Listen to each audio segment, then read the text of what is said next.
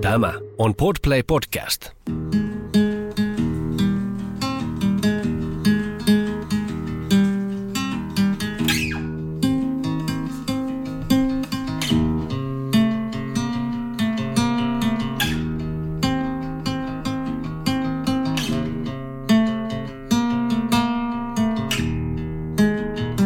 Tervetuloa Sivumennen podcastin pariin. Minä olen Johanna Laitinen Minä olen Jonna Tapanainen, ja tässä podcastissa me puhumme siitä, mistä ei ole puutetta. eli hyvistä kirjoista.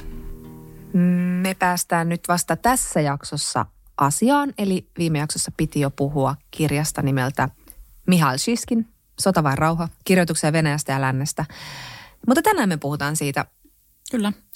Musta oli mahtavaa lukea toi Shiski ja muutenkin tuntuu aika tärkeältä nyt lukea tällaista niin kuin venäläisten sotaa vastustavien ihmisten siis kirjallisuutta tai lukea heidän ajatuksiaan tai katsoa elokuvia.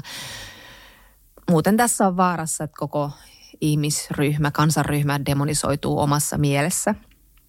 Ja palaan tähän teemaan myöhemmin tänään Aivan. vihjeenä. Mutta mä sanon lyhyesti tähän alkuun, että mä luin keväällä venäläisen Oksana Vasja Kiinan haavan, jonka Oksana itse summaa tässä kirjassa näin.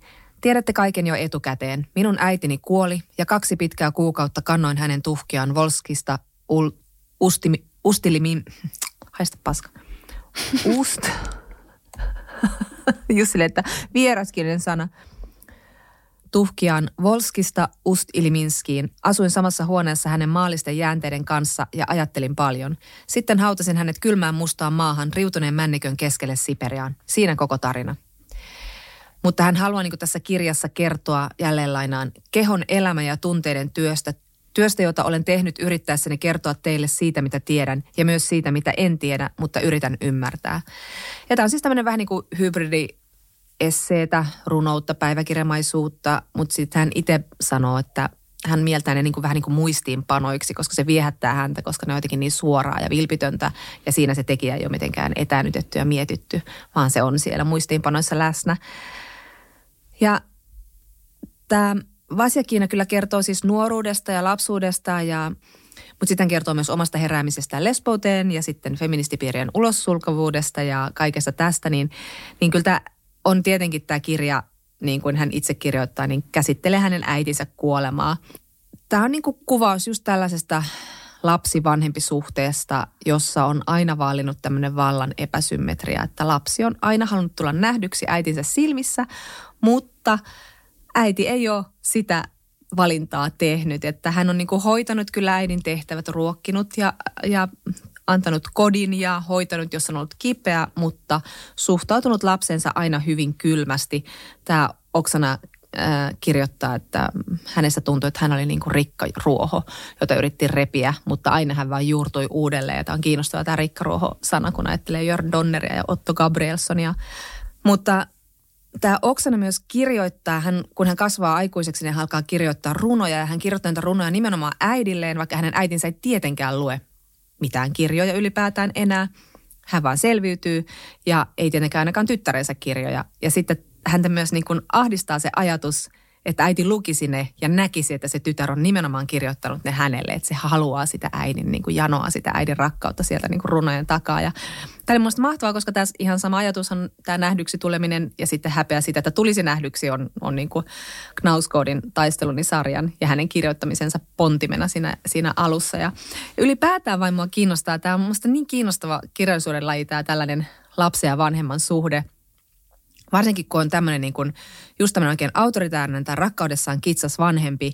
Ehkä just siksi, että itse on kasvanut jotenkin aina niin, niin sellaisessa rakkaudesta varmassa perheessä tai että ei ole koskaan tarvinnut epäillä oman vanhempiensa rakkautta itsensä, niin sitten ehkä tämä on jotenkin kauhean kiehtovaa. Koska siis tämä on niin jotenkin, jos miettii vaikka jotain Osho Wongia ja lyhyt maallinen loistomme, missä äiti on ihan hirveä, mutta poika vaan jaksaa yrittää ymmärtää ja antaa anteeksi. Äiti tulee kovista oloista. Vivian Kornikin toisissamme kiinni.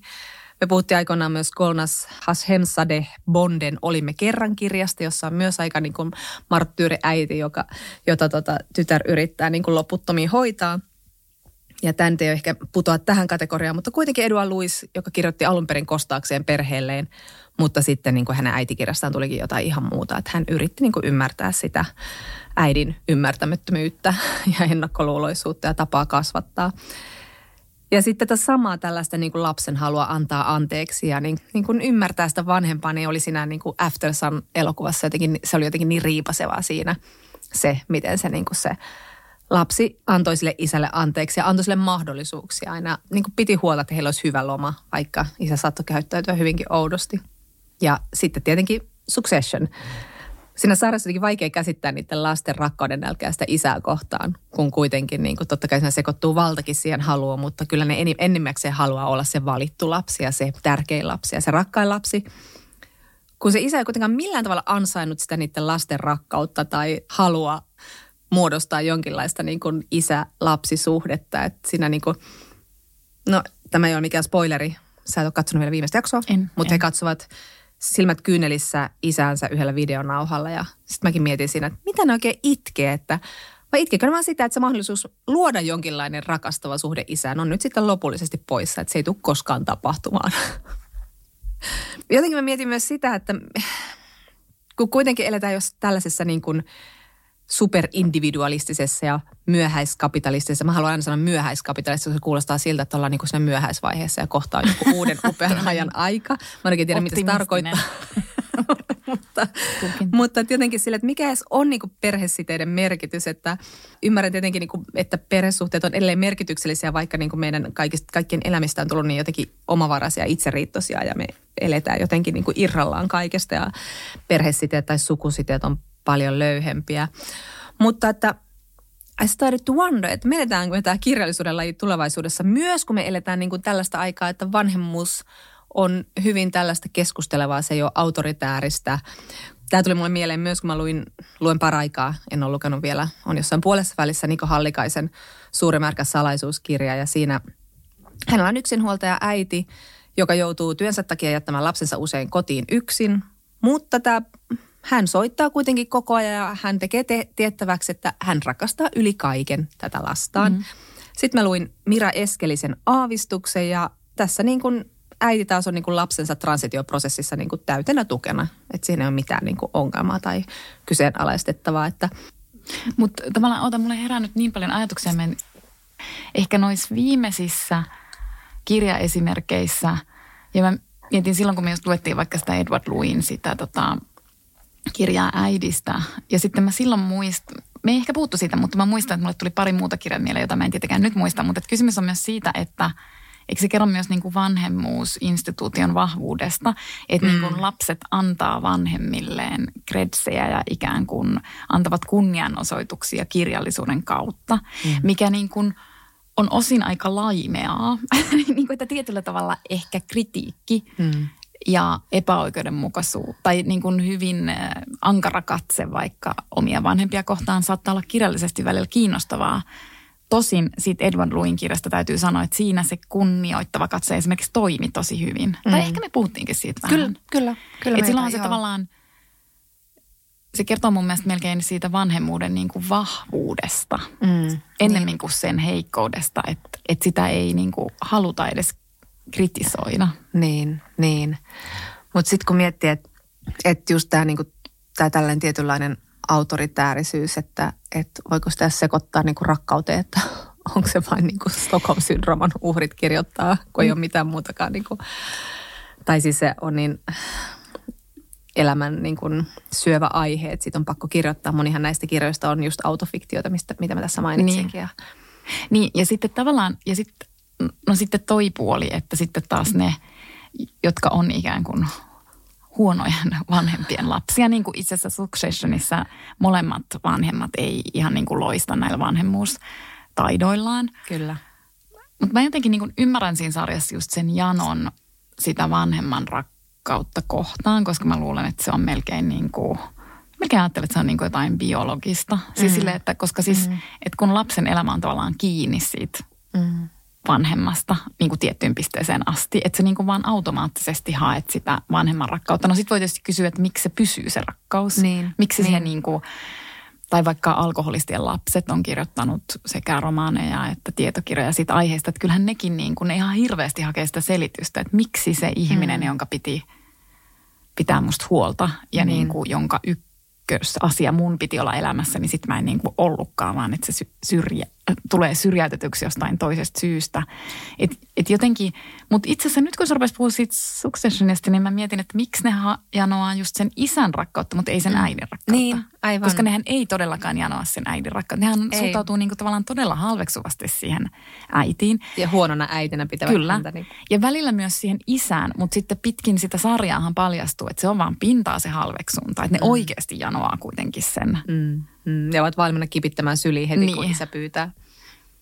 Mutta onko sekin sitten, tosin sä et voi sanoa tätä, jos se onkin siinä, jos tämä summataan jotenkin siinä vikasjaksossa, mutta, mutta et mä mietin, että voiko se sitten ollakin tosi raadollinen rakkauden kuvaus tavallaan, että se mm. isä on niille hyödyllisempi rakkauden kohde kuin se äiti, koska se isä on se mahtihahmo ja niin kuin raha mm. mies ja se, kuka perii hänet tavallaan, se, kuka on ykkönen niistä sisaruksista, niin oletettavasti saa myös tosi paljon ikään kuin maallista mammonaa. Kyllä, kyllä.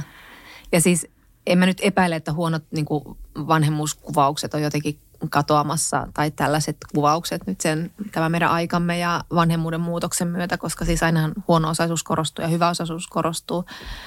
Mutta silti tämä on jotenkin niin, niin kiehtova lajityyppi, tai ei, ei se ole lajityyppi, mutta kiehtova teema, että mutta jotain, niin kuin tässä haavassa, jotain kertakaikkisen liikuttavaa on siinä, että tämä kun aikuinen tytär myöntää äitinsä kuoleman jälkeen, tunnustaa kaikki nämä tosiasiat, että äiti ei oikeastaan ole ollut hänelle äiti. Äiti on rakastanut häntä. Ja siis maailmassa, jossa eniten niin kuin korostetaan vanhemman ja lapsen suhdetta ylivertaisena rakkautena tietyllä lailla mm. tai niin kuin puhtaimpana rakkauden muotona. Että sitten kun jää sitä vaille, niin mä ymmärrän, että sitä niin kuin haluaa käsitellä.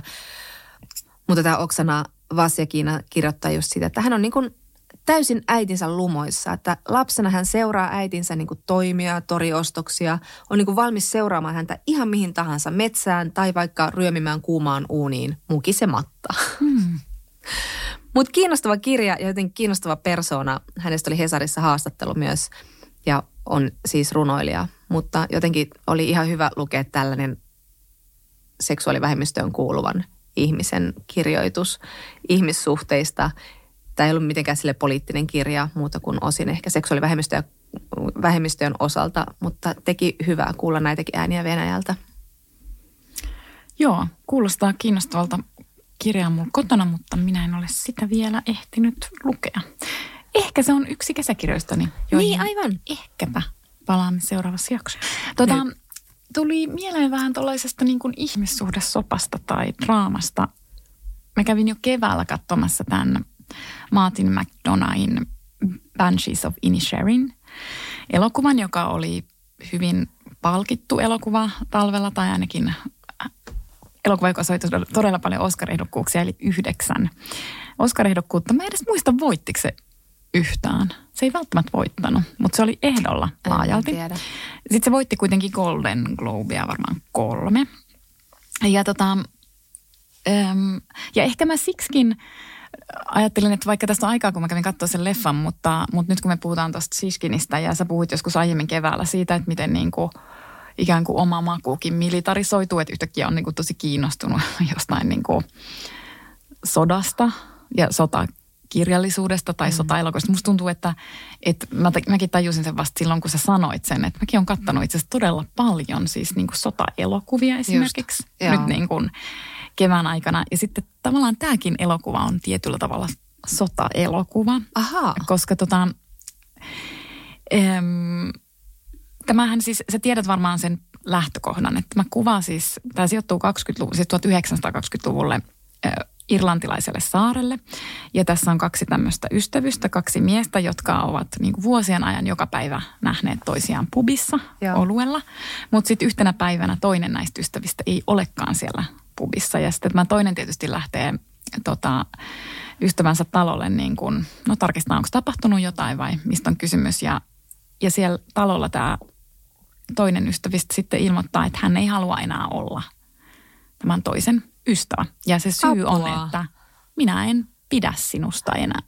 Se on hyvin siis tämmöinen suora se hänen kommenttinsa ja tietysti tämä suistaa sen toisen näistä ystävyksistä niin kuin tavallaan, että se että se alku on niin kuin shokki shokki ja siihen liittyy epäuskoa ja, ja sitten niin kuin, sitä seuraa tietysti niin kuin valtava tämmöinen todella voimakkaiden tunteinen niin kuin vuoristorata, että sitten siinä on niin kuin vihaa, siinä on katkeruutta, sitten ruvetaan puhumaan niin kuin kostosta ja tietysti niin kuin tämä toinen yrittää niin kuin hakea selitystä tälle, että mitä tässä niin kuin tapahtuu ja tämä toinen ei myöskään anna periksi, että se niin kuin haluaa vaatia sitä selitystä ja se niin kuin haluaa sen vanhan asiaintilan takaisin. Mm.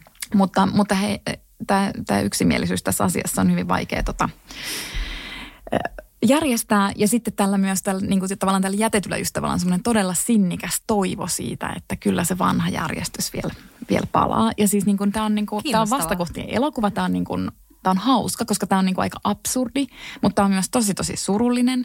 Sitten tämä on niin kuin kaunis, mutta tässä tämä on myös niin kuin, jos mä sanoin, että väkivaltainen, niin se ehkä kuvaa sitä väärällä tavalla, mutta siinä on semmoista groteskiutta mm. siinä, siinä elokuvassa. Ja ehkä niin kuin, kun mä menin katsoa sitä, niin mä olin silleen, että en mä tiedä, että pidänkö mä sitten että kahden miehen ystävyys, koska se oli niin kuin aika lailla, mm. miten sitä Suomessa niin kuin summattiin, että tämä kertoo kahden miehen ystävyydestä ja ja, tai että tämä on draamaa Irlantilaissaaren asukkaista 1920-luvulla, ei kauhean niin kuin herätä ainakaan mussa nyt mieletöntä halusit nähdä sitä. Ja, mm. ja että tämä kertoo miesten jääräpäisyydestä ja yksi tulkinta oli ihan kiinnostava tulkinta, että tämä leffa on kuvaus masennuksesta. Yeah. Mutta, mutta kun Briteissä tätä elokuvaa niin kuin koko ajan kuvattiin sanal, sanaparilla ero-elokuva, siis break, break up movie. Että mm. tämä siis itse asiassa kuvaa eroa. Ja sitten, tai eroamista. Ja, ja se niin kuin tavallaan avasi sitä leffaa, siis totta kai se myös pintatasolla kertookin siitä, mutta kun se elokuva heti kun se alkaa, niin siitä tajuaa, että tämä itse asiassa kertoo jostain muusta kuin mistä tämä näyttää kertovan. Ja sitten että ehkä niin kuin isoin sellainen avain siihen leffaan mulle oli se, että kun, ota mistä mä sen, mä en nyt muista tätä lähdettä, olen pahoillani, mutta kun jostain mä just kuuntelin jonkun keskustelun, jossa niin kuin tavallaan puhuttiin just siitä, että kun se ei ole vaan näiden kahden miehen ero, kun se mm. ylipäänsä kertoo niin kuin eroamisesta ylipäänsä. Aivan. Siis niin kuin, niin, ja niin. sitten kun mä kaivoin ton kirjailijan jonkun haastattelun, niin sitten, ei kun anteeksi ton ohjaajan haastattelun, niin sitten se sanoi, että, että hänen koko niin kuin tavoitteensa oli, että hän ikään kuin – juottaa siihen storyin ikään kuin tämmöisen niin kuin rakkaussuhteen erotarinan, Aivan. mutta se Aivan. ottaakin paikkaansa kahden niin kuin miehen ystävyyden tarinassa. Vaikka siis, että et hän niin kuin tavallaan ammensi sen kaiken oman kokemuksensa siihen, että miltä tuntuu tulla jätetyksi mm. ja miltä tuntuu jättää. Mm. Ja sitten että hän just niin kuin korosti sitä, että meillä kaikilla on yleensä kokemuksia näistä molemmista. Ja yleensä ne molemmat roolit on ihan kauheita. Että niin kuin ei tiedä, että kumpi on niin kuin helpompi rooli, koska se jättäjän roolikaan ei ole helppo. Mm, kyllä. Mutta kyllä tämän leffan ikään kuin se sympatiat on ainakin vähän enemmän kallellaan sen jätetyksi tulleen mm. puolella. Mutta, että, mutta sekin oli kiinnostavaa, mitä toi ohjaaja just sanoi, että, että alkuun se oli vain pelkästään, hänkin kun kirjoitti tätä käsikirjoitusta, niin hän oli vain sen jätetyksi tulleen puolella. Mutta sitten hän niin kuin, tavallaan, kun hän kirjoitti pidemmälle, niin sitten hän oli silleen, että siitä tulee vaan parempi leffa, niin. jos niin. hän onnistuu jotenkin perustelemaan, että miksi tämä toinen itse asiassa jättää. Mm. Mutta että mutta joo, mutta kun mä sanoin, että kun tämäkin on niinku sota-elokuva, koska se on sota. Niiden kahden ihmisen välillä on yhtäkkiä sota. Mm. Ja niinku tosi monessa erossahan siitä erosta tulee usein niinku sota. Että se, mm. se ei olekaan enää niinku sivistynyt niinku keskustelu, kun se on oikeasti sotatanner. Et se on niinku, kysymys mm. on ihmissuhde sodasta. Niin.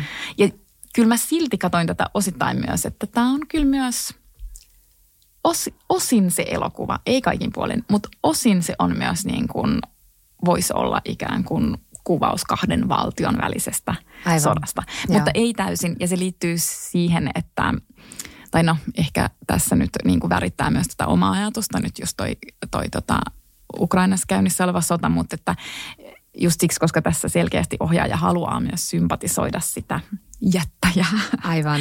niin niin sitten se ei niin kuin täysin ehkä mm, mm. sovellu, sovellu kaikkiin sotatilanteisiin, mutta... Mutta yhdenlainen analogia kuitenkin Mutta siihen. yhdenlainen kuitenkin jo, joku, et, että on yksi päivä, joka muuttaa tavallaan kaiken. Niin. Ja toinen tekee päätöksen ja toisen täytyy sopeutua siihen päätökseen. Mutta toki siihen voisit reagoida eri tavoilla siihen jätetykseen tulemiseen. Mutta siis suosittelen sitä elokuvaa. Se on, se on tosi hieno. Just ehkä siksi, että et siinä on selkeästi kysymys myös jostain muusta kuin miltä se näyttää. Että sitä ei vaan kannata ikään kuin pelkällä pintatasolla Aivan. tulkita.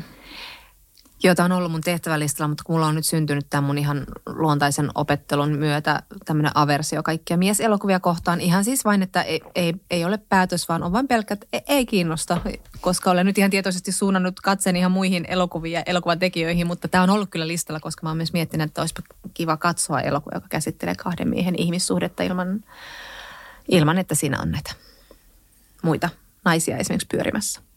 Kyllä. Ja tässä on nainen pyörimässä, mutta se on toisen sisko. Eli se on niin kuin, Onko hänellä roolisanoja, vuorosanoja? hänellä on myös vuorosanoja. Okei. Mutta siis totta kai se on niin kuin, Joo, joo, joo, keskustori on näiden kahden Kyllä, miesten. kyllä. En lähde Et siis että periaatteessa, kyllä mäkin niin mietin, että periaatteessahan, no en mä lähde nyt analysoimaan, että olisiko voinut vaan keskittyä. Siis totta kai Niin, ehkä niiden ympärillä on niin. muitakin ihmisiä. Niin. Saattaa jopa nainenkin vilahtaa. kyllä.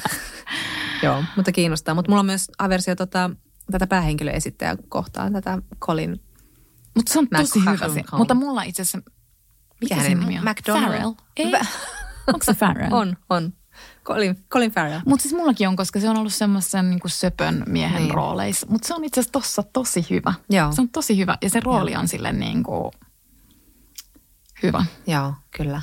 Mutta kuinka hyvä oli Paul Mescal siinä After Sunissa? Hän oli upea. Siis miten mieletön niin kuin, uusi, uusi niin kuin stara. Kyllä. Miten se voi olla niin, vaan olla sen kameran edessä ja kaikki ne niin kuin, tunteet siellä. Niin. Ihana. Mitä hän tekee se? Päästäänkö nyt tässä jaksossa tuohon kirjaan? En mä tiedä. Meidän pitää puhua viime Onko jaksossa. aika? Nyt katsotaan kelloa. Ja Hei, meidän pitää lähteä. No, me ei kumpikaan ole syöty ruokaa, että puhutaan tämä nyt todella nopeasti. Ei, vaan tämä on, tämä on siis, vai haluatko sanoa vielä jotain? Ei, minä en kirjasta. puhu enää mitään. Okei. Okei. No minäpä laulattuu alustan silleen oven kolahdus. Ja askeleet rappu, ra. Sellaiset loittonevat askeleet. Johanna. No minäpä aloitan. Mä kerron jo kirjan nimen. Tämän kirjan on suomentanut Sirpa Hietanen. Ja tämä on siis suomennettu Saksasta, jossa tämä kirja ilmestyi vuonna 2019, siis ennen tätä Venäjän aloittamaa hyökkäyssotaa. Siis tämä siskin on siis asunut Sveitsissä jo pitkään ja on kirjoittanut säännöllisesti eurooppalaisiin sanomalehtiin Venäjän tilanteesta ja hänellä on se tausta, että hänen äitinsä on ukrainalainen, ukrainalainen ja isä venäläinen ja, ja hän kirjoittaa, että oliko sitä jossain haastattelussa, että hyvä, että molemmat ovat kuolleet, eivätkö joudu kokemaan Venäjän ja Ukrainan sotaa. Ihana, että sä annat minun sitten Nyt sä voit kertoa sitä kirjasta, koska siis kirjasta. tämä kirja on ihan mahdoton ruveta puhumaan, koska tämä on niin jotenkin valtava. Mä siis alleviivasin ihan joka rivin tästä, tämä ei ole edes vitsi ja tästä on jotenkin vaikea puhua. Ja mun toi kirja oli silleen, että mitä mä nyt kävin sitä just sitten läpi, niin se on vaan niin kuin tää, joka ikinen sivu on käännetty koiran korvalle sekä ylhäältä että alhaalta. että, et niin kuin, koska tämä on, niin kuin, tää on, tos, tää on läpikotaisin täynnä näkemystä, ää, tietoa ja sitten kirjallista taituruutta vielä ää, niin kuin ilmaisuvoimaltaan. Mm. Mm. Ähm, ja tavallaan voi sanoa, että tässä ei ole happea tässä kirjassa. Ei. Mutta tämä ei ole siis sanottu, ei. niin kuin haukku, vaan että Kyllä. tämä on vaan niin kuin ikään kuin tosiasia tästä kirjasta, että joka ikinen virke on painava ja Mm. sillä on merkitys sillä virkeellä. Ja niin kuin, niin kuin sanoit, että on aika mahdoton tota, nyt pyrkimys sit yrittää käsitellä tätä jotenkin, koska niin kuin tuntuu, että joka ikistä sit, niin kuin lausetta tässä pitäisi lähteä purkamaan. Mutta että nyt mun äh, vakaa yritys on nostaa sit muutamia asioita tuolta, mutta katsotaan kyllä tämä mun muistiinpanolista on tässä aika, aika pitkä. Mutta jos mä aloitan yhdellä ensimmäisellä huomiolla ja, ja vielä niin kuin mielipiteellä. Eli, eli kun usein sanotaan, että, että kirjailijat ei saisi kirjoittaa, niin kuin, että, että kosto on huono motiivi tai että viha on huono motiivi, ryhtyy kirjoittaa kirjaa. Mä oon aina ollut siitä eri mieltä ja tämä kirja on siis myös osoitus siitä, että sitä opetusta ei kannata niin kuin uskoa, että se myös oikeasti voi toimia ihan todella hyvänä moottorina mm. kirjalle. Ja siis mistä mä päättelen, että, että viha ja tietynlainen niin kuin Putinin kohdistuva kosto on Siskinin ää, motivaattori tässä, niin se johtuu siitä, että hän ei mitenkään piilottele sitä. Eli tämähän on hyvin tunteella kirjoitettu kirja. Että tästä, niin kuin, tästä tulee tavallaan halveksunta, tästä tulee vihaa, mä sanoisin melkein niin kuin katkeruuttakin. Ja kaikki tämä siis toimii erinomaisen hyvin tässä kirjassa, että mm. nämä tunteet on täällä mukana. Ja täällä mm. on mukana myös häpeää ja, ja niin edelleen. Mutta, että, mutta todella, että tässä tämä, niin kuin, tämä tunnerekisteri ja sen tunnerekisterin tuoma sävy kyllä niin kuin vahvistaa tämän kirjan viestiä. Ja tekee siitä mun mielestä paremman kuin mitä se olisi ilman tätä. Kyllä, ja tämä, ja tämä just tämä kaunokirjallisuus tässä, se tulee tämmöisissä lauseissa. Sä sanoit tuosta sävystä hyvin tai tuosta tyylistä, että, että tämä on tosi melankolinen ja, ja vihane ja mutta sitten myös aika tuskaisa. Mutta sitten tämmöinen, siinä on tällaisia lauseita, että kun ihminen kasvaa ja syntyy vankileirissä, piikkilanka jää hänen sydämensä. Ei riitä, että hänelle suodaan ylhäältä päin vapaus. Piikkilanka-aita on saatava pois sielusta. Eli tämä on hyvin tietyllä tavalla – en mä tiedä voiko sanoa venäläistä, mutta kuitenkin tällaista niin kuin painokasta, kaunokirjallista, mm, jopa mahtipontista tekstiä aina paikoin. Ja ehkä yli sentimentaalistakin tiety, tietyllä mm. tavalla, että, että vähän niin kuin överiksikin välillä menee, mutta se sopii tähän tosi hyvin. Kyllä. Ja tämä on myös hyvin profeetallinen kirja. Tämähän on kirjoitettu ennen tätä sotaa. Mm. Mutta tässä käytännössä tietenkin ajatellaan, että Venäjä ja Ukraina ovat olleet sodassa 2014 Krimin valtauksen jälkeen, minkä, miltä länsimaat on tietysti omistanut taitavasti silmänsä. Kyllä, ja ehkä se tuskaisuus tietysti tulee myös, tota, sehän ei kohdistu pelkästään tota, Kremliin, kun se kohdistuu itse asiassa myös niin kuin mm. Eurooppaan ja mm. länsimaihin, koska hän on ollut henkilö, joka on yrittänyt puhua länsimaiden johtajille järkeä jo niin kuin – muistaakseni jo ennen sitä Krimin valtausta. Että hän Kyllä. on niin tosi, tosi pitkään yrittänyt kertoa, että millainen, ja hän kirjoittaakin tässä kirjassa muuten, eikö hän kirjoita tässä juuri niin, että minä olen yrittänyt kertoa, että millainen mies Putin on. Mm, että no, joo. nyt te sitten näette, millainen mies hän on. Kyllä. Nyt hän näyttää sen itse, että, että siinä on niin kuin, joo, mm. pettymys Kyllä. Länsimaihin. Ja hyvin perusteltu semmoinen. Mutta sittenhän tämä on niin kuin, tämähän on Venäjän lyhyt historia tai niin kuin historian oppitunti. Ja täytyy sanoa, että mun lempiaineet oli historia koulussa ja tuli sellainen olo, että onko lukenut joskus Venäjän historiaa? Kaikki oli mulle käytännössä uutta tietoa. Mm, niin. niin. ei, ei nyt sumata sitä historiaa, mutta ei. siis kaikki tämä, miten hän, niin kuin, hän siis tekee sieltä historiasta semmoisen tosi niin kuin uskottavan tulkinnan siitä, että miksi Venäjä rakentuu tällaisen niin kuin valtataisteluun ja, ja niin kuin orjien ja herrojen kerhoihin ja miksi tehdään toista ja ajatellaan toista. Juuret on syvällä historiassa ja se voi lukea tästä kirjasta itse. Kyllä. Et sitten tavallaan se, se, se, se Venäjä-analyysi hänellä, niin se, hänen katseensa on tosi kaunistelematon ja se on niin kuin hyvin kriittinen ja niin kuin pessimistinen, miten hän kuvaa sitä omaa mm. Kansansa. Että niin kuin just sanoit, että siinä on niin kuin, tota, no ensinnäkin se on mun mielestä iso muistutus tässä kirjassa, että siis Venäjällä ei ole ollut demokraattista valtakautta. Mm. Kyllä. Siellä on ollut lyhyitä yrityksiä, mutta ne ei ole niin kuin oikeasti onnistunut. Mm. Ja, ja just niin kuin toi kansalaisen alisteisuus keskusvallalle ja, niin kuin, ja se, että vahvempi on tärkeämpi kuin heikompi ja isompi on tärkeämpi kuin pienempi. Mm. Ja, tota, ja kaikki se, että siellä, siellä ei niinku ajatella, että valtion kannattaisi sitoutua, vaan että valtiota kannattaa pelätä. Ja, ja tämä kaikki on opittu just niinku vuosikymmenten aikana, että siellä niinku mm. on otettu opiksi, Kyllä. että miten siinä järjestelmässä pärjää. Ja siitä, siitä niinku tavallaan myös semmoinen johtopäätös, että että hänen katseensa on kuitenkin myös ymmärtävä sitä omaa kansansa kohtaan. Että hän niin tavallaan samaan aikaan ymmärtää. Hän, ja tässä kirjassa hän ikään kuin selittää muille, että miksi siellä kannattaa toimia tietyllä tavalla. Ja miksi jotkut, mitkä meistä tuntuu ihan järjettömiltä niin kuin asioilta, niin hän niin kuin tavallaan selittää, että miksi on näin. Juuri mm. sinne niin kuin historiaa viitaten. Ja... Kyllä mä lähdin lukemaan tätä kirjaa, niin mulla oli kaksi asiaa, jota mä mietin. Mä mietin siis tätä, että meillä on olemassa tämä käsitys arvoituksellisesta venäläisestä sielusta, joka tuntuu tietysti oudolta ajatukselta, koska siellä on 160 eri kansallisuutta, että onko siellä todella joku homogeeninen siitä kansallisuudesta sikiävä sielu. Ja sitten toinen oli liittyen tähän, niin kuin, että onko demokratia, demokratia mahdollista. Ja, tohon, niin kuin, ja se on mahtavaa, että se pohtii tätä, että koska siis aina sanotaan, että Venäjällä demokratia on mahdollista, koska venäläiset tarvii sen niin kuin vahvan johtajan ja auktoriteetin ja muun.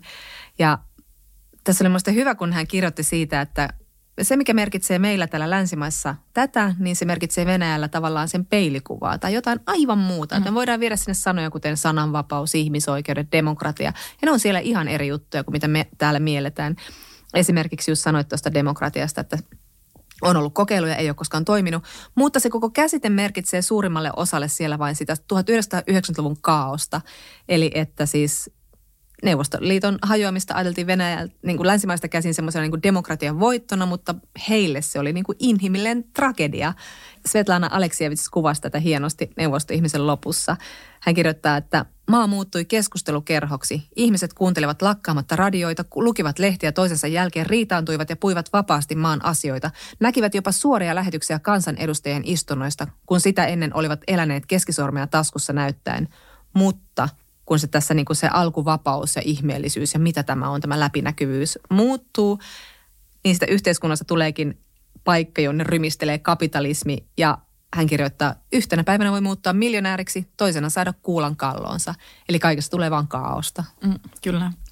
Ja sitten vielä, mitä sanoit tuosta aiemmin, musta oli tosi pysäyttävä kohta tuossa kirjassa, koska kun sä sanoit just siitä, että, että tavallaan Venäjällä niin kuin – se, se, mitä se sana tarkoittaa länsimaissa, niin sit se ei Venäjällä tarkoita niin kuin sitä. Ja tavallaan, että siihen järjestelmään on sisäänkirjoitettu se, että, että asioista ei kannata puhua suoraan niin kuin sillä tavalla kuin ne on. Ja siis hänen yksi esimerkkinsä on Hitlerin ja Stalinin ero. Muistatko tämän kohdan tuossa kirjassa? Joo, kyllä. Koska niin kuin, hän kirjoittaa just silleen, että Hitler puhuu tosi suoraan. Että se niin kuin, tavallaan niin kuin oikeasti silleen pokkana kertoi nämä sairaat niin kuin väkivaltafantasiansa, jotka oli sitten hänen myös niin, tämä utooppinen niin kuin ihanne maailmansa, niin hän niin kuin kirjoitti sen suoraan kirjaksi mm. ja se julkaistiin. Ja sitten vielä Saksassa se onnistui, koska niin kuin Saksassa ihmiset on tottuneet ikään kuin luottamaan sitten kuitenkin niin kuin siihen hallintoon ja siihen, että, että kun sieltä suoraan kerrotaan, että mikä se näkemys on, niin sitten sillä pärjäsi Saksassa. Mutta Stalin ei niin kuin missään nimessä olisi koskaan voinut kertoa niin kuin, suoraan hänen niin kuin pyrkimyksistään, vaan että hän puhui tämmöisillä tosi ylevillä sanoilla jostain kansainvälisestä yht, yht, yhtenäisyydestä ja niin kuin, hänkin muistaakseni kuitenkin puhui paljon niin kuin demokratiasta, ellei niin kuin väärin muista. Mutta kuitenkin mm. hänellä oli tämmöiset ylevät sanat, mutta ne ei niin kuin ollenkaan tarkoittanut sitä, että sitten kuitenkin niin kuin se, se hallinto oli siis hirmuhallinto. Mutta se oli vaan mun mielestä ihan mieletön Kyllä. Tota, siis ja vain pieni esimerkki tästä kirjasta, että mä en ollut koskaan ajatellut niin, sitä noin. Juuri niin. Juuri niin. Ja, ja vielä tuosta, kun mä metsäsin hänen vastaustaan tähän, että no voiko Venäjällä joskus olla demokratia niin kuin mahdollista, niin, niin hän puhuu näistä yksittäisistä hetkistä, että silloin kun perestroika alkoi, niin hän koki, että hän toisin kuin ehkä suurin osa venäläisistä, niin hän koki, että hän kerrankin pystyy hengittämään omassa maassaan. Ja sitten kun oli tämä valkoinen vallankumous 2011, oli nämä isot mielenosoitukset Putinia vastaan, niin silloin hänellä oli sama, sama tunne, mutta sitten se taas nopeasti niin kuin kutistui ja ruuvi kiristyi ja mielenosoittaja pidätettiin ja kansalaisyhteiskunta tukahdetettiin. Ja Tämän Siskinin mukaan siis demokratia on mahdollista vasta kun Venäjä on tehnyt tilintekoa menneisyytensä kanssa, ihan niin kuin Natsi-Saksassa on tehty. Se on kuitenkin tehty siellä toisin kuin, mm. niin kuin Venäjällä, jossa edelleen kaivataan Stalinia ja pidetään häntä suurimpana johtajana siiskin oikeasti silti kuitenkin uskoo, että mikään muu kuin demokratian voitto ei ole mahdollista. Että kun yhteiskunta alkaa muuttua ja ihminen muuttuu, niin se väkivallan noidankehä pikkuhiljaa rikotaan, ajattelutavat muuttuu. Ja onhan sekin yksi esimerkki, että eihän nuoriso katso mitään Kremlin propaganda TV-kanavia, ne hankkii tietoansa ihan muualta tai sitten niitä ei edes kiinnosta. Mutta joka tapauksessa tämä lause oli mun mielestä kaikista niin kuin oikeasti sillä tietyllä tavalla, en mä nyt mitään lohtoa tästä kirjasta etsinyt, mutta kuitenkin tämä lause oli musta silti tosi niin kuin, että joo, kyllä. Hän kirjoittaa, että Neuvostoliiton hajoaminen kertoo siitä, että Venäjä on maa, jossa kaikkein epätodennäköisin voi toteutua. Mm. Niin myös demokratia. Mm, Tämä niin. oli musta hyvin sanottu. Kyllä. Mutta just tuosta valehtelusta vielä, että hän myös peräänkuluttaa sitä, että me ollaan niin kuin länsimaat jotenkin sinisilmästi ollut aina päivitellyt sille, miten se Putin voi valehdella me, valehtelee meille ihan, että, että koko ajan on pelattu tällaisen niin korttihuijarin kanssa. Ja sitten niin kuin hämmästytään, kun hän huijaa. Mm. Kyllä, kyllä. Ja se on niin kuin tavallaan just, että se oikein muistuttaa sitä, että miten huonosti lännessä on ymmärretty niin kuin Venäjää oikeasti. Niin. Ja tai niin haluttu oikeastaan niin. ehkä sulkea silmät, että nyt vaan sormet ja toivotaan, että tämä menee hyvin. Niin, kyllä varmasti sitä, mutta mä luulen myös, että siinä on vilpitöntä siis oikeasti semmoista hämmennystä. Ainakin niin. mä olin niin kuin näkevinä niin kyllä niin kuin politikoissa sille, että kun ne on niin kuin, että hetkinen, että miten, mutta että kun hän minulle juuri eilen sanoi näin, Et ei niin hyökätä. miten, no siinähän kyllä rinnastuu myös sitten niin kuin Hitlerin itse asiassa, mutta... Mm Niin. Sehän tapahtui myös silloin toisen maailmansodan aikaa. Mutta äh, tota, mulle tuli mieleen tuosta demokratiasta ja just siitä, että, että sitä pitää sitä oman niin kuin, omaa historiaa uskaltaa katsoa tosi niin kuin rehellisesti ja kriittisesti, niin mua niin kuin puhutteli tämä hänen ajatuksensa siitä, kun yleensä just sanotaan, että no eihän, että ei, ei tarvitse niin kuin potee mitään häpeää jostain historian tapahtumista, jos ei ole itse ollut niihin osallisina. Niin Shiskinhän on tästä eri mieltä. Että hän on siis sitä mieltä, että – että me ollaan itse asiassa vastuussa meidän valtiosta ja me ollaan vastuussa meidän kansasta ja me ollaan vastuussa siitä, että mitä niin kuin valtio ja kansa tekee tai jättää tekemättä.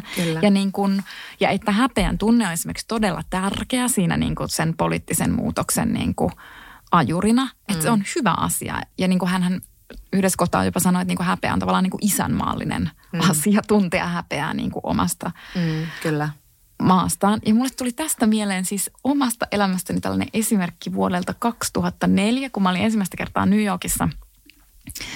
Ja mä olin siellä kahden mun ystäväni kanssa ja sitten me ollaan tietysti silleen kirkassilmäisiä ja todella innoissaan joka sekunti kaikesta.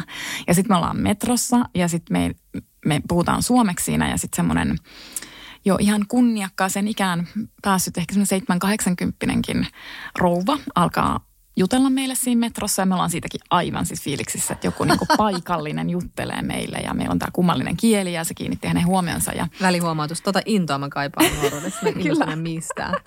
Ja sitten tota, se on, kestää jonkun matkaa se matka ja sitten tämä nainen siinä sitten ehtii kertoa, että, että mullakin on sukujuuret Euroopassa. Ja me ollaan tietysti siitäkin ihan sillä, että ihanaa, että Eurooppa unite. No, ja sitten hän kertoo, että no mitkä nämä juuret on. No nehän on siis, että hänen, hänen tota vanhempansa ovat olleet keskitysleirillä. Ja en muista nyt tarkkaan, että miten selvisi molemmat sieltä, oliko hän niin kuin – itsekin mä en itse sitä muista, mutta kuitenkin. Mm. Ehkä niin, että vanhemmat oli keskitysleirillä, molemmat selviset ja muuttivat sitten mm. Yhdysvaltoihin. Ja sitten me ollaan siitäkin tietysti asian kuuluvalla tavalla siis niin kuin järkyttyneitä tästä tarinasta, mutta sitten samaan aikaan siis innoissaan, että me ollaan osa tällaista niin. storia. Mutta sitten tämä nainen kysyy, että millä puolella te olitte sodassa? Ja se oli ensimmäinen kerta, mä luulen, että se liittyy siihen, että siis ensinnäkin, että mä välittömästi koin ihan valtavaa häpeää. Ja sitten... Ei, ei mä niin mua hävettää sun puolesta, miksi sä kerrot tarinan, minkä tällaisia juttuja.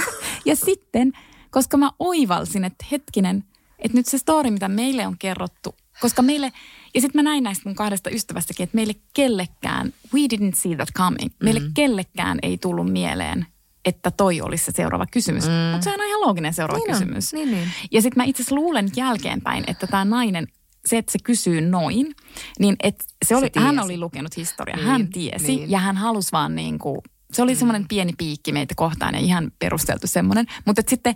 Sit me, sille, in Finland we have this thing called reilu meininki, heippa, tässä jäädään. Me tuijotetaan silleen varpaitamme ja kiemurellaan siinä. Ja sitten yksi meistä, ja mä muistan sen, että se en ollut minä, sai suunsa auki ja sanoi just silleen, well, itse asiassa – että mehän oltiin vähän niin kuin sillä toisella puolella. Mutta se oli pakko ranko, koska...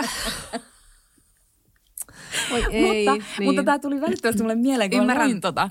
Koska siis se oli niin kuin, se on mulle yksi niin kuin, tietyllä tavalla niin kuin merkittävimpiä kohtaamisia mun elämässä. Mä ymmärrän hyvin. Mm. Mä en mm. tule unohtaa sitä ikinä. Ja sitten, että miten me papatettiin niin kuin käsitellä tätä sitten. Niin. Kun tämä metrokohtaaminen oli ohi, niin. me vaan jauhettiin sitä. Niin.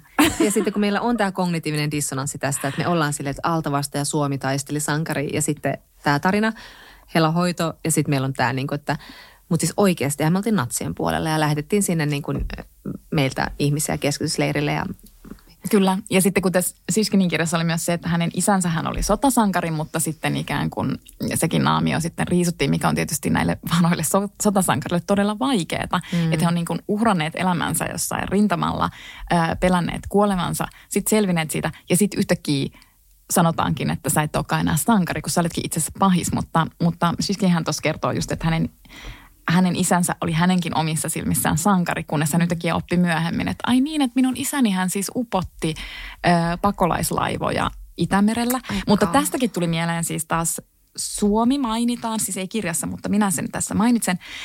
Ö, viime Pitääkö vuonna... meidän nyt tehdä tilintekoa Kyllä, kaikesta? kyllä. En halua, en ole Jo, valmis. nyt Jonna kuunteletaan. Viime vuonna Tallinnassa mä kävin tällaisessa museonäyttelyssä, Mm-hmm. jossa tota, tämä keskittyi tämä näyttely pelkästään siihen, kun, kun saksalaiset olivat äh, vallanneet melkein koko Viron, mutta eivät Tallinnaa. Ja sitten Tallinnasta lähti äh, tämmöisiä pakolaisaluksia kohti yeah, Pietaria. Mm. Ja sitten tiedät varmaan, että ketkä siellä Suomenlahdella sitten, se oli miinoitettu se Suomenlahti ja sitten tässähän siis Suomi oli siis Saksan kumppani ja sehän oli siis semmoinen hirvittävä niin kuin, siis verilöyly voi sanoa, koska, koska ne laivat tota, Joo. upotettiin sinne Suomenlahteen. Että kyllä tässä on monenlaista saa itsekin miettiä. Niin, että eipä mekään olla tehty sitä pesän selvitystä meidän historiasta, koska meillä on ollut niin kiire kertoa toisenlaista tarinaa. Ja... Kyllä.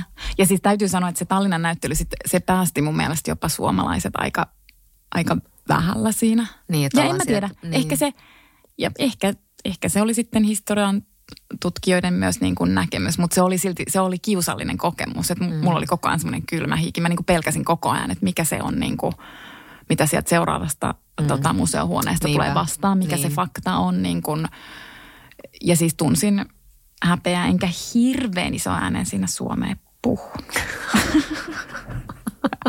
Kiva. mutta mutta No mutta joo.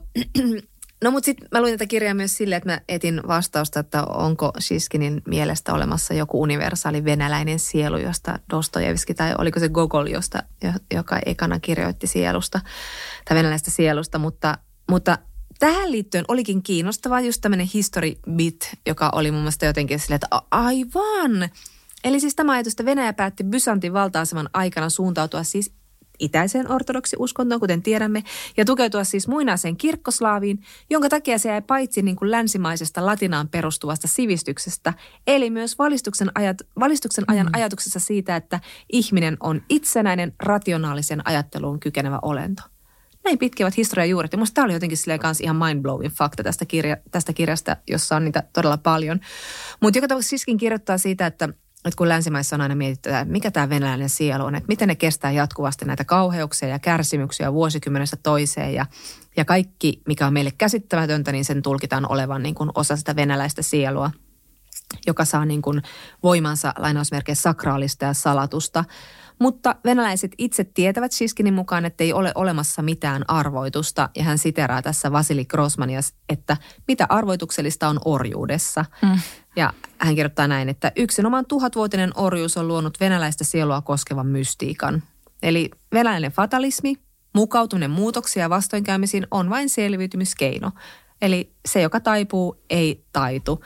Ja siihen liittyy just tämä, tämä niin kuin mm, Aleksievitsinkin ajatus ihmisestä, joka kävelee kadulla keskisormi pystyssä taskussa, ajattelee yhtä ja tekee toista. Et, et, Mm. et mä mietin myös niin kuin tätä nyt tätä sotaa ja me mietitään, että miten ihmeessä niin suuri kannatus voi olla tällä sodalla, niin sitten sitä miettii vaan, että onko tämäkin osasta sitä niin kuin selviytymiskykyä, että ajatellaan yhtä ja toimitaan toisin, mutta että se on niin kuin se ristiriita vaan on siinä käytöksessä, kun kuitenkin niin kuin Kreml on oikeasti tiukentanut kaikkea. Siis eihän niin kuin millään sananvapaudella tai, tai juuri kansalaisyhteiskunnalla ole mitään sijaa enää Venäjällä. Mm. Eli ihmisiä pelottaa enemmän ja tässä just tässä kirjassa puhutaan siitä, että eihän niin kuin diktatuurissa ei tarvitse tehdä mitään. Se pelko on riittävä pitämään mm. niin kuin ihmiset aisoissa. Ja nyt tämä me todistetaan nyt Venäjällä, Kyllä. jossa vielä joskus 2011 ihmiset todellakin osoittivat mieltä Putinia kohtaan. Mm. Ja mullakin heräsi toivoa, että ehkä nyt, ehkä nyt tämä valkoinen vallankumous niin kuin vie hänet.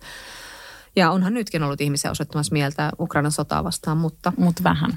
niin, Niin kuin, tai, niin joo, paljon vähemmän. Niin. Niin pienempiä, koska Ja se oli lyhyempi ja se meni ohi. Mutta apua, nyt tämä on sitten semmoinen jakso, että mun yhtäkkiä mun niinku nousee kaikki tämmöiset, Walking down the memory lane. koska mulle tuli taas yksi muisto Pietarista.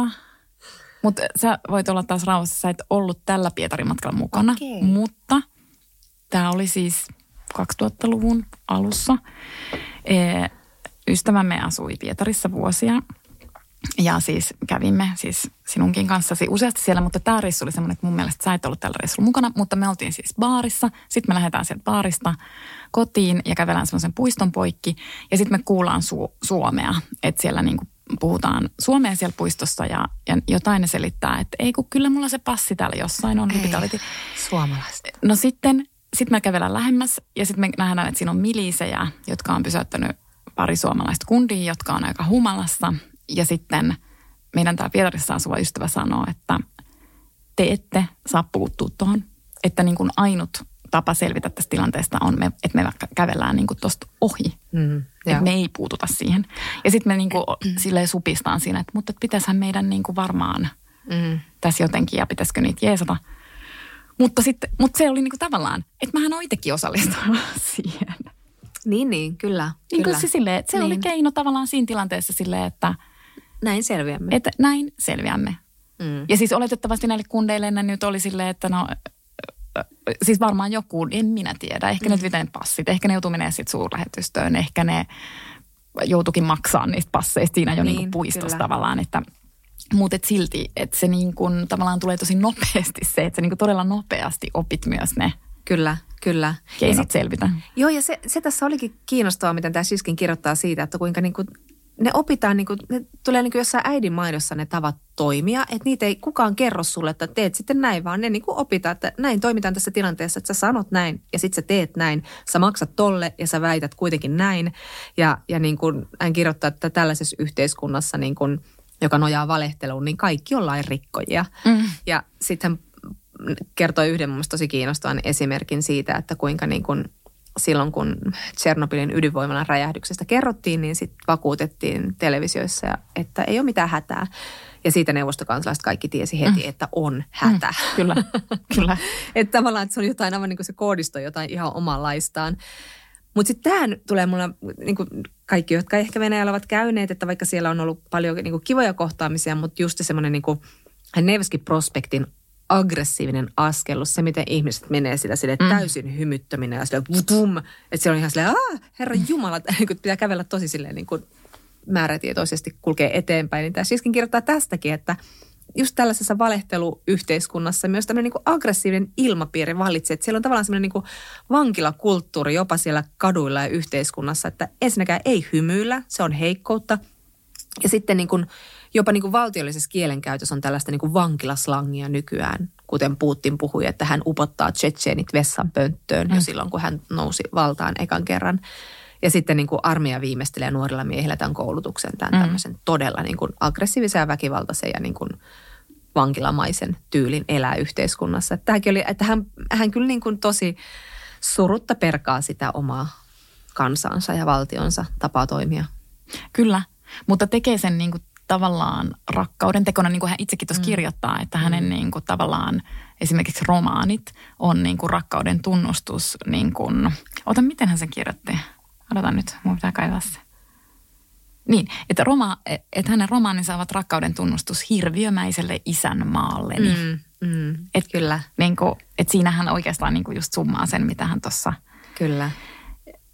Niin. tekee. Ja hän todella paljon, niin kuin, hän hän todella arvostaa länsimaita mm. ja hän ihailee niin kuin länsimaista demokratiaa ja ehkä itselle tulee just välillä lukiessa semmoinen olo, että no en minä tiedä, onhan täälläkin vaikka mitä kritisoitavaa, mutta sitten kai samaan aikaan myös ymmärtää niin kuin tavallaan sen hänen asemansa ja niin kuin mm. ajatuksen siitä demokratiasta kuitenkin semmoisena niin. niin kuin kauniina pyrkimyksenä, mutta myös se, niin kuin se suhde siihen vapauteen on tässä aika niin kuin surullista luettavaa. Tavallaan myös niin kuin kaunista, miten hän on itse törmännyt siihen. Mm mm. vapauteen ja päästänyt maistaa sitä niin kuin, tota, vajaa kaksikymppisenä hän on matkustanut niin kuin Berliiniin ja sitten mm. jossain vaiheessa hän kävi Tallinnassa ehkä jo niin kuin, ehkä samoihin mm. aikoihin ja esimerkiksi siellä Tallinnassa hän törmäsi just siihen, että hänelle ei sitten puhuttu, kun hän puhui Venäjää, niin hänen suhtauduttiin tosi vihamielisesti ja hän tajusi just siellä silleen, että ai niin, että mä oonkin niinku täällä miehittäjä. Niin. Mutta että hän just sanoo sitä, sitä, että hän on tosi kiitollinen niille tallinnalaisille, Kyllä. jotka eivät suostuneet puhumaan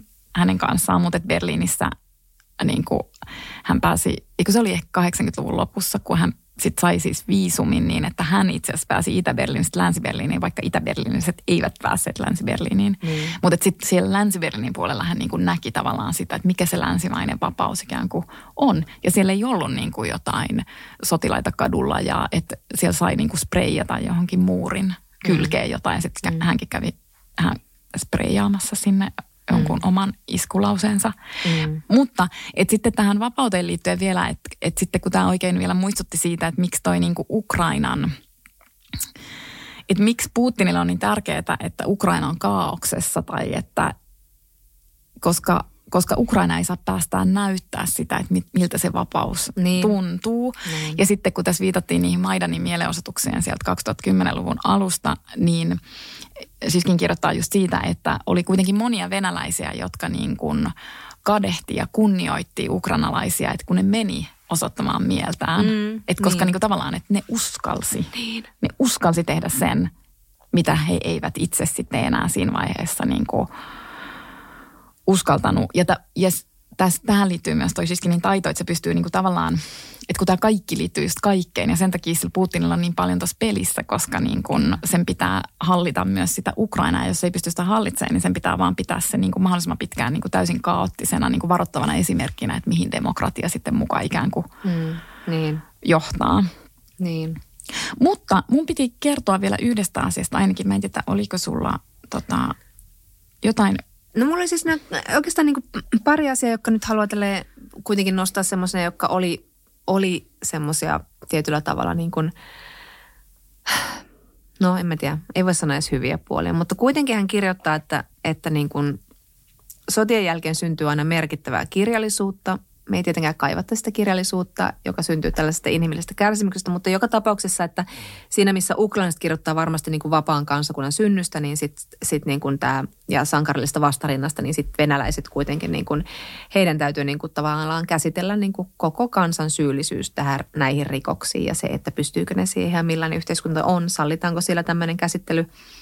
Mutta sitten toinen oli se asia, minkä Siskin kuitenkin niin nostaa myös esiin, että aina on olemassa runoilijoiden ja taiteilijoiden Venäjä.